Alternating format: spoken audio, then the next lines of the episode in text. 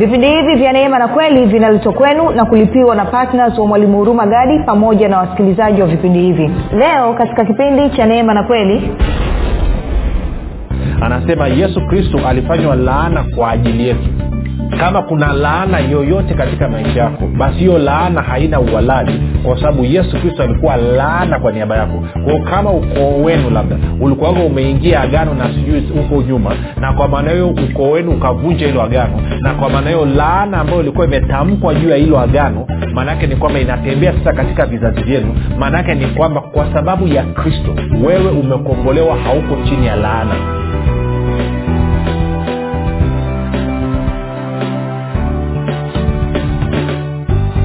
popote pale ulipo rafiki ninakukaribisha katika mafundisho ya kristo kupitia vipindi vya neema na kweli. Jina langu naitwa huruma gadi.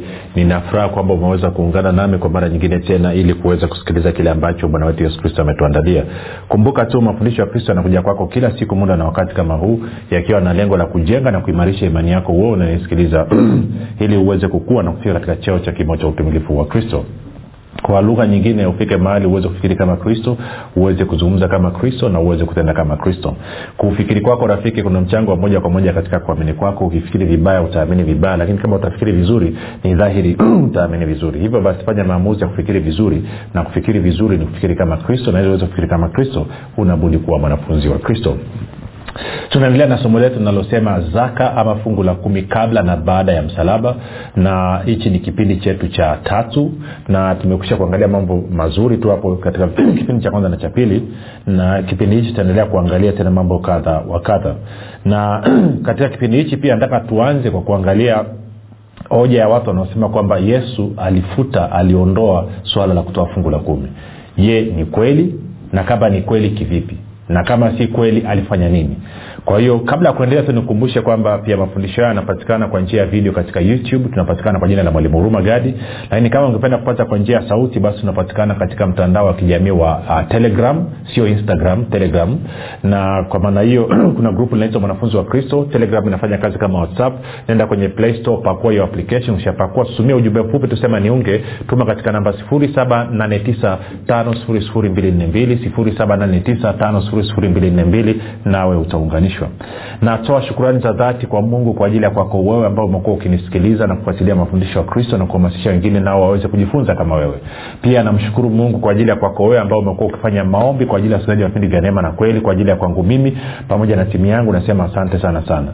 Mwisho natoa shukurani kwa mungu kwa ajili ya kwako wewe ambaye kwa sadaka yako ya upendo ya kila mwezi umekuwa ukichangia gharama za kupeleka injili kwa njia ya redio. Nasema asante sana neema na amani ya bwana wetu yesu kristo zilishwe katika maisha yako ili uzidi sana katika kila kazi njema. Kama unanisikiliza kwa mara ya kwanza karibu katika mafundisho ya kristo sehemu ambayo tunafundisha kufikiri kama kristo. Kama umekuwa ukifundishwa kufikiri kama adamu basi mwanzo utakapoanza kusikiliza mafundisho haya yatakuletea shida kidogo. Usikasirike ukazima redio makatia kwenye grupu tafadhali.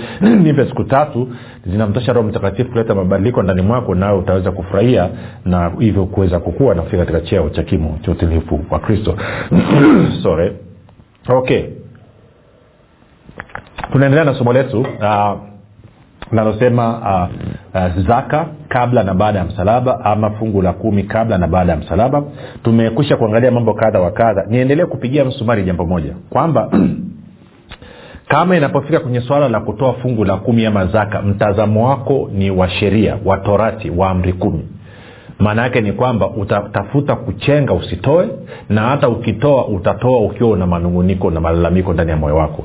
Lakini kama wewe mtazamo wako wa kwenye swala la fungu la kumi ni mtazamo wa neema utakuwa una furaha na shauku ya kutoa. Utatafuta fursa ya kutoa badala ya kutafuta kutokutoa. Na utakapokuwa ukitoa utakuwa umetoa umejaa furaha na changamko la moyo. Baada ya kusema hayo basi um, tuendelee. Uh, tulikuwa tuna hoja kadhaa tumeangalia. Pointi kubwa ya mwisho nilimaliza nayo katika kipindi kilichopita tulikuwa tumeangalia malaki tatu tisa kwamba anasema uh, tukarudia kusoma kidogo pale alafu nikumbushie ni, ni tu kitu kidogo tuendelee. Malaki tatu e, mstari ule wa, wa niseme wa nane mpaka wa tisa anasema je mwanadamu atamwibia mungu? Lakini ninyi mnaniibia mimi. Lakini ninyi mwasema tumekuibia kwa namna gani? Mnaniibia zaka na dhabihu kwa hiyo anasema ninyi mmelaaniwa kwa laana ma, e, maana mnaniibia mimi naam taifa lilote. Kwa hiyo tukaona kwamba mungu anazungumzia kulaani taifa lote la israeli. Sio mtu mmoja mmoja. Na kwa bahati mbaya kwenye mafundisho yetu kwenye makanisa wanafundisha kama vile analaani mtu mmoja mmoja. Lakini hapa anazungumzia kulaani taifa lote.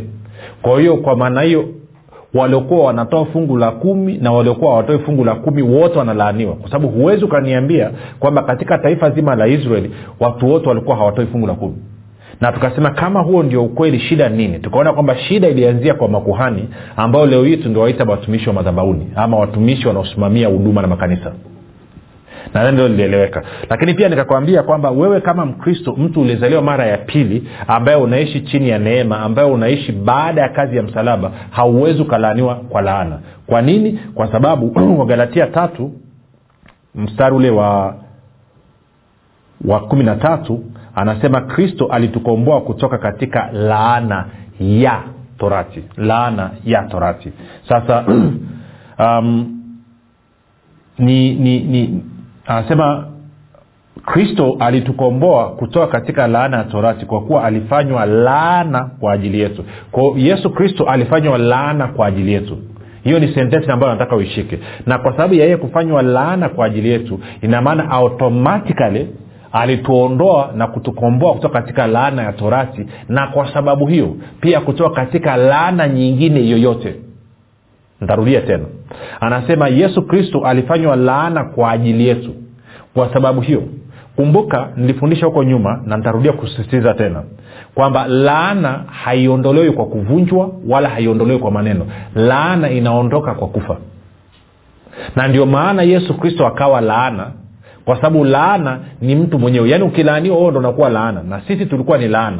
Kwao yesu ikabidi awe laana ili sisi tuwe baraka mstari wa kumi na nne. Kwa hiyo alivyokuwa laana sio tu kwamba alituokoa kutoka katika laana ya torati lakini pia ni katika laana nyingine zote kama kuna laana yoyote katika maisha yako basi hiyo laana haina uhalali kwa sababu yesu kristo alikuwa laana kwa niaba yako. Kwao kama ukoo wenu labda ulikuwaga umeingia agano na sijui huko nyuma na kwa maana hiyo ukoo wenu ukavunja hilo agano na kwa maana hiyo laana ambayo ilikuwa imetamkwa juu ya hilo agano maanaake ni kwamba inatembea sasa katika vizazi vyenu. Maanaake ni kwamba kwa sababu ya kristo wewe umekombolewa hauko chini ya laana.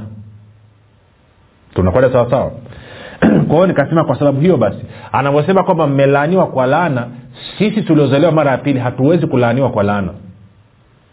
Tunakwenda sawasawa kwa nini? Kwa sababu ya kristo. Kwa hiyo nikaliweka hilo nikasema usikubali mtu akakutishia. Lakini sasa hiyo ni kwa upande wa wale ambao nakulazimisha kutoa, kutoa lakini kuna kundi lingine la pili. Linasema huyu yesu alivyokuja pia aliondoa swala zima la kutoa fungu la kumi. Swala zima la zaka yesu aliliondoa okay. Na wengi wakisoma edha wanatumia matayo 3 ama wanatumia luka mbili. Kwao nataka tukaangalia mara moja pale kabla ya kuendelea. Kwa hiyo tena kwenye luka mbili. Luka mbili anasema hivi. Huyu ni bwana yesu anaongea. Anasema lakini ole wenu mafarisayo kwa kuwa mwatoa zaka za mnaanaa na mchicha na kila mboga na huku mwaacha mambo ya adili ama ya haki na upendo wa mungu. Iliwapasa kuyafanya hayo ya kwanza bila kuyaacha hayo ya pili. Sasa ya kwanza ni epi? Ya kwanza ni zaka za mnanaa na mchicha na kila mboga. Na ya pili ni nini? Ni mambo ya adili na upendo. Kwa anasema imewapasa iliwapasa kuyafanya hayo ya kwanza bila kuyaacha hayo ya pili. Kwa hiyo yesu akusema acheni kutoa zaka mtembee katika katika adili na na, na, na upendo. No, yes toa zaka lakini wakati huo pia hakikisha kwamba unatembea katika adili na upendo. Kwenye bibilia ya kwenye niangalia bibilia neno anasemaje neno ameweka anasema lakini ole wenu mafarisayo kwa maana mnampa mungu zaka za mnanaa mchicha na kila aina ya mboga lakini mnapuuza haki na upendo wa mungu iliwapasa kufanya haya ya pili bila kupuuza hayo ya kwanza kwa hiyo unaweza ukaona ugomvi ni ule ule. Kama walivyokuwa makuhani kwenye malaki wanalalamikiwa kwamba hawamheshimu mungu na wanaleta vitu vya ovyoovyo na kwa maana hiyo hapa pia anazungumza kwamba hawa mafarisayo ni mabingwa sana wa kuleta zaka. Lakini shida yao ni kwamba yesu analeta zaka lakini kuna kitu wamekiacha. Wameacha nini? Wameacha swala la nini? Wameacha swala la haki na kutembea katika upendo. Na kwa maanao unaanza kupata picha nyingine ambao nitakuja kuirudia kuzungumza huko mbele. Kwamba haki sorry kutoa zaka bila upendo ni sifuri. Na watu wengi wanatoa zaka bila upendo. Watu wengi wanatoa zaka kwa sababu wanasukumwa na hofu. Watu wengi wanatoa zaka kwa sababu wanasukumwa na hofu. Na wala hawatoi zaka kwa sababu wanasukumwa na upendo. Kwa lugha nyingine hawatoi zaka kwa sababu wanampenda mungu. Wanatoa zaka kwa sababu wameambiwa usipotoa zaka mungu ataichukua hiyo hela kwenye matibabu mungu ataichukua hiyo hela kwenye hasara ya biashara yako. Mungu ataichukua hiyo hela kwenye watu kukuibia na kadhalika na kadhalika na kadhalika. Kwa hiyo wanatoa fungu la kumi ama zaka kana kwamba wanamlipa mafya eh? wanatoa fungu la kumi kana kwamba wanamlipa wanam, wanamlipa ni, ni mafya ndio ni njia sahihi. Lakini bwana yesu anasema ninasema sikiliza toa fungu la kumi lakini hakikisha pia unaenenda katika upendo na katika haki kwenye nani swala hili lilikuwa limezungumzwa kwenye kwenye matayo ishiri tatu anasema hivi ole wenu waandishi na mafarisayo wanafiki kwa kuwa mnalip, mnalipa zaka za mnanaa na bizari na jira lakini mmeacha mambo makuu ya sheria yaani adili na rehema na imani. Hayo imewapasa kuyafanya wala yale mengine msiyaache. Kwa hapa kwenye matayo anaongeza anasema kuna swala la rehema kuna swala la imani eh? na swala la haki. Kwa anasema rehema iwepo haki iwepo imani iwepo upendo uwepo. Kwao maana yake ni kwamba ninapotoa zaka alafu nikawa siitoi kwa imani nikawa siitoi kwa upendo. Unaona mambo ambayo ameyataja hapa? Ehe. Nikawa siitoi kwa imani nikawa siitoi kwa upendo lakini pia sitegemei rehema ya mungu nategemea haki yangu mwenyewe. Maanake rehema hapa maanake ni kwamba nategemea rehema ya mungu. Kwamba nahesabiwa haki sio kwa sababu ya kile nilichokifanya lakini kwa sababu ya rehema. Mungu amenichagua. Actually kusoma mara nyingi daudi alikuwa anasema kwamba mungu anafurahishwa na watu ambao wana wana wana wana, wana, wana, wana, wana hofu ya mungu na watu ambao wanategemea rehema ya mungu kwa hiyo maanaake ni kwamba napopeleka fungu la kumi sikutakiwa nitegemee haki yangu mwenyewe. Sikutakiwa nitegemee juhudi zangu mwenyewe. Nitakiwa yesu nimepata fursa ya kutoa fungu la kumi lakini natoa kwa sababu nampenda mungu. Natoa kwa sababu najua aliniwezesha ni mungu na ni kwa sababu ya rehema yake ndio maana nimepata fursa ya kutoa fungu la kumi. Na ili fungu la kumi natoa kwa imani nikitarajia yale ambayo mungu alisema nitayapata kwa sababu ya kutoa fungu la kumi nitayapata. Kwa hiyo niseme hivi tena hakuna sehemu yeyote bwana yesu alisema msitoe fungu la kumi. Sasa nafahamu kabla hujakimbia mbali kwamba wakati yesu anazungumza hivi ilikuwa ni bado chini ya agano la kale. Agano jipya lilikuwa alijaanza bado. Na nilichokuwa nataka kuonyesha hapa ni kwamba hakusema kwamba kutoa fungu la kumi mazaka ni kitu kibaya. Alisema mnatakiwa pia mtoe. Sasa hili swala la zaka linaleta utata kwao nikasema vipindi vilivyopita kwamba sisi tuliozaliwa mara ya pili ambao tuko chini ya neema maanake tunaishi baada ya kazi ya msalaba ya yesu kristo sisi tuko chini ya ukuhani wa melkizedeki tunatoa matoleo yetu chini ya ukuhani wa melkizedeki na wale waliokuwa kwenye sheria torati ya musa basi maanake ni kwamba wanatoa zaka zao na kufanya mambo yanayomuhusu mungu wanafanya kwa ukuhani wa nani? Ukuhani wa lawi. Sasa kwa sababu hiyo nataka tuanze kwenda hatua mdogo mdogo sasa. Twende kwenye wagalatia wagalatia tuanze kuweka msingi sasa tuanze kwenda vizuri. Wagalatia tatu nataka tuanze mstari ule wa saba. Wagalatia mlango wa tatu tutaanza mstari ule wa saba mpaka wa tisa. Anasema hivi fahamuni basi ya kuwa wale walio waimani hao ndio wana wa abrahamu. Anasema fahamuni basi wale walio waimani hao ndio wana wa abrahamu. Tuko sawasawa okay. Kwao tumekuwaje wana wa abrahamu? Anasema kumbuka waimani ni wakina nani ukirudi kwenye wagalatia mlango wa pili mstari wa kumi na sita anasema hivi hali tukijua ya kuwa mwanadamu hahesabiwi haki kwa matendo ya sheria bali kwa imani ya kristo yesu. Sisi tulimwamini kristo yesu ili tuhesabiwe haki kwa imani ya kristo wala si kwa matendo ya sheria. Maana kwa matendo ya sheria hakuna mwenye mwili atakayehesabiwa haki. Kwa hiyo anavyosema wale wa imani maanake anasema wale ambao wanamwamini yesu kristo na kwa maana hiyo wamepata haki kwa njia ya imani. Ndo wanaitwa wale walio wa imani. Kwao sasa turudi kwenye wagalatia tatu sole mstari wa saba. Kwa hiyo anasema hivi. Anasema fahamuni basi ya kuwa wale walio waimani hao ndio wana wa abrahamu.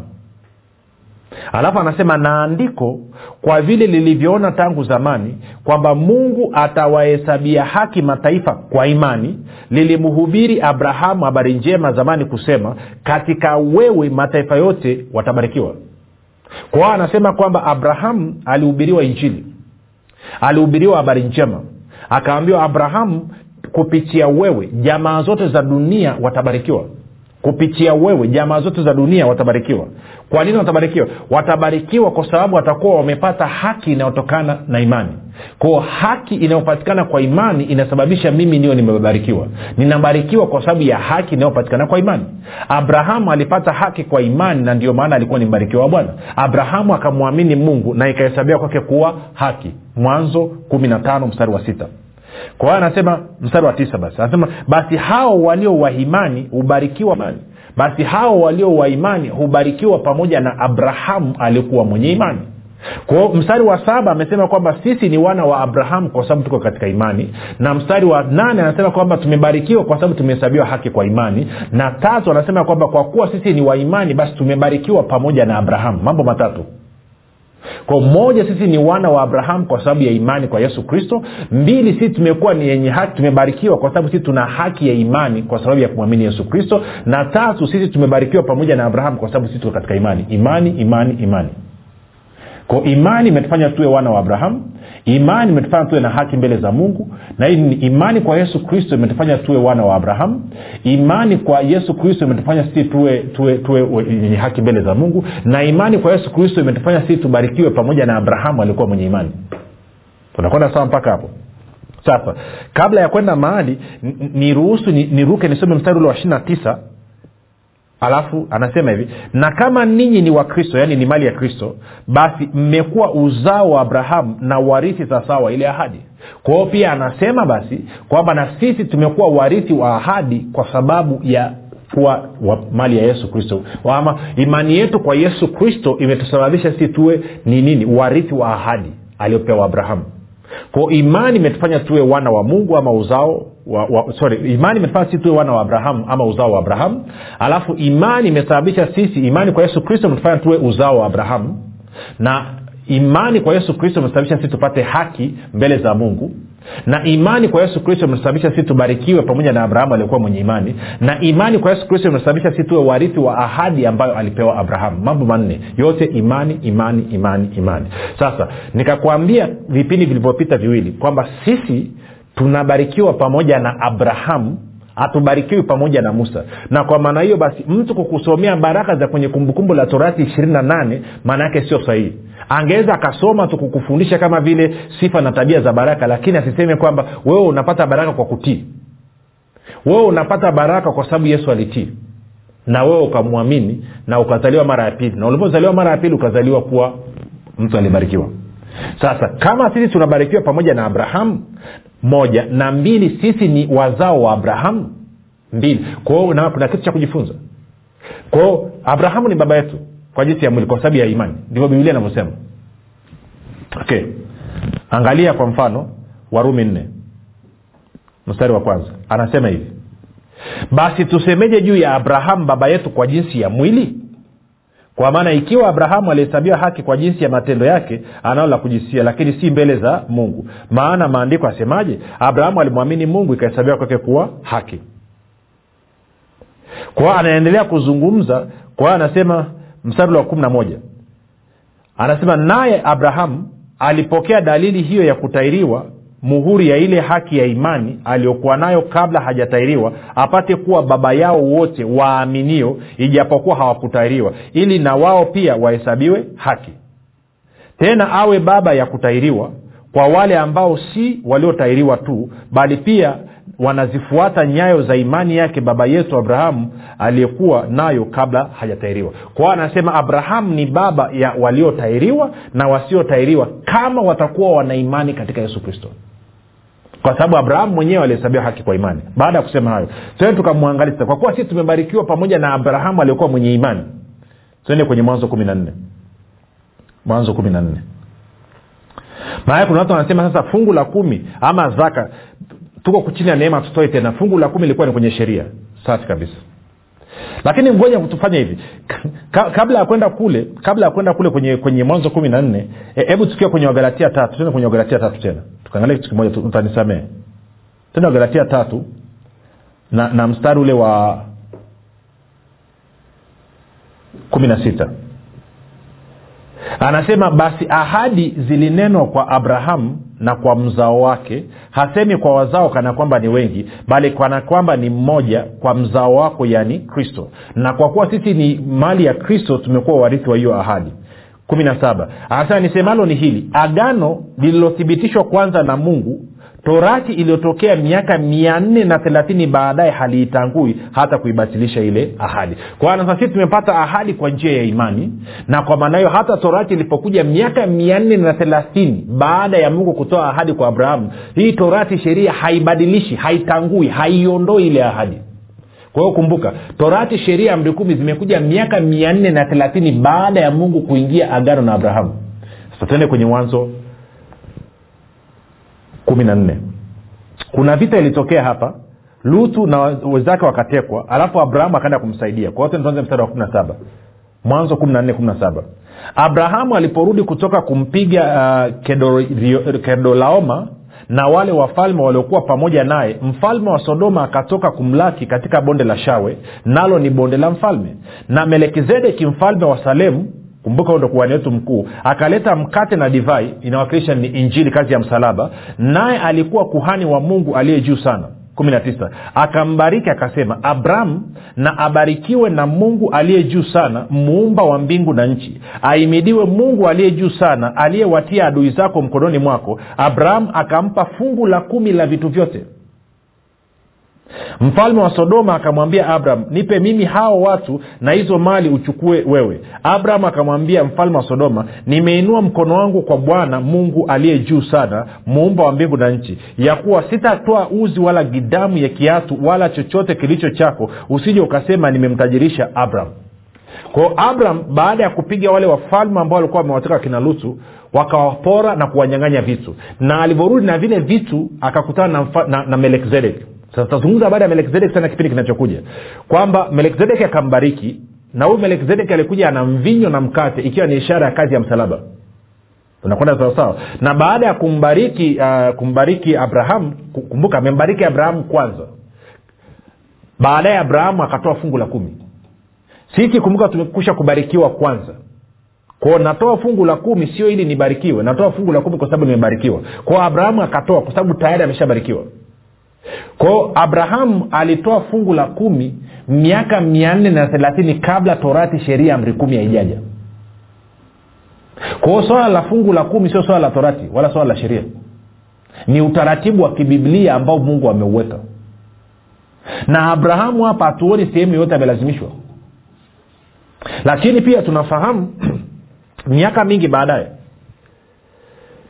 yakobo anakimbia amechukua urithi wa ndugu yake esau kwao anakimbilia kule kwa laban alafu akapata ndoto akaona ngazi imewekwa nchi yake imefika mbinguni malaika wanapanda na kushuka alafu mungu akazungumza na yakobo kwamba nchi hii yote nimekupa wewe nitakurudisha hapa. Kampa hadi za kutosha. Angalia nani alivyosema? Yakobo.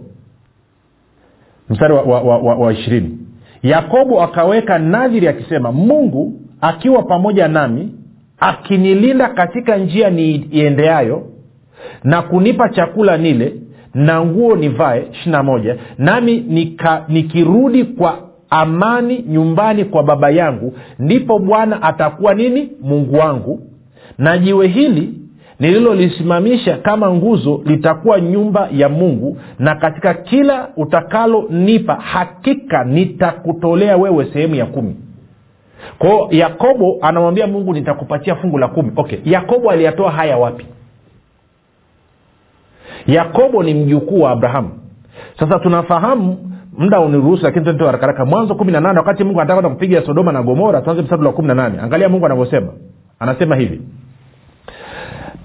anasema je nimfiche mstari bwana akanena je nimfiche abrahamu jambo hilo nilifanyalo? kumi na nane akiwa abrahamu atakuwa taifa kuu hodari na katika yeye mataifa yote ya dunia watabarikiwa. kumi na tisa kwa maana nimemjua ya kwamba atawaamuru wanawe na nyumba yake baada yake waishike njia ya bwana wafanye haki na hukumu ili kwamba bwana naye akamtimizie abrahamu ahadi zake. Kwa anasema namjua abrahamu ataelekeza watoto wake atawaelekeza watembee katika njia ya bwana atawaelekeza waweze kutembea katika haki na hukumu ili mimi mungu nipate fursa ya kuwahudumia. Kwa hiyo nina uwezo wa kusema kwa ujasiri kabisa yakobo alijifunza swala la kutoa fungu la kumi kwa abrahamu ama kwa isaka kwa sababu isaka alifundishwa na abrahamu kwao abrahamu alimfundisha isaka isaka akamfundisha yakobo na nakuhakikishia pia hata na kina yusufu walifanya hivyo hivyo. Lakini wote hawa walikuwa wanatoa kwa kuhani wao mkuu ambaye ni nani? Melekzedek kwa sababu ndio ukuhani ambao abrahamu alikuwa chini yake. Mlango wa anasema akutana na melkizedek akatoa fungu la kumi baada ya kubarikiwa. Nini kilifuata kesho. Jina langu naitwa huruma gadi. Yesu ni kristo na bwana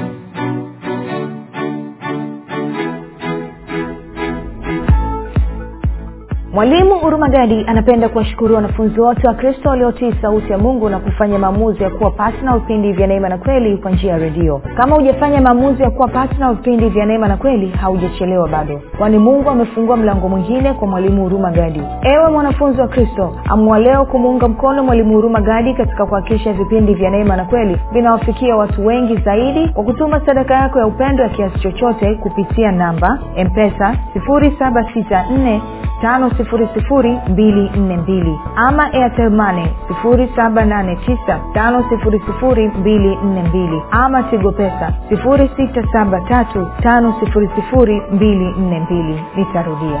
Mpesa namba 7645242 airtelmane namba 7895242 tigo pesa namba 6735242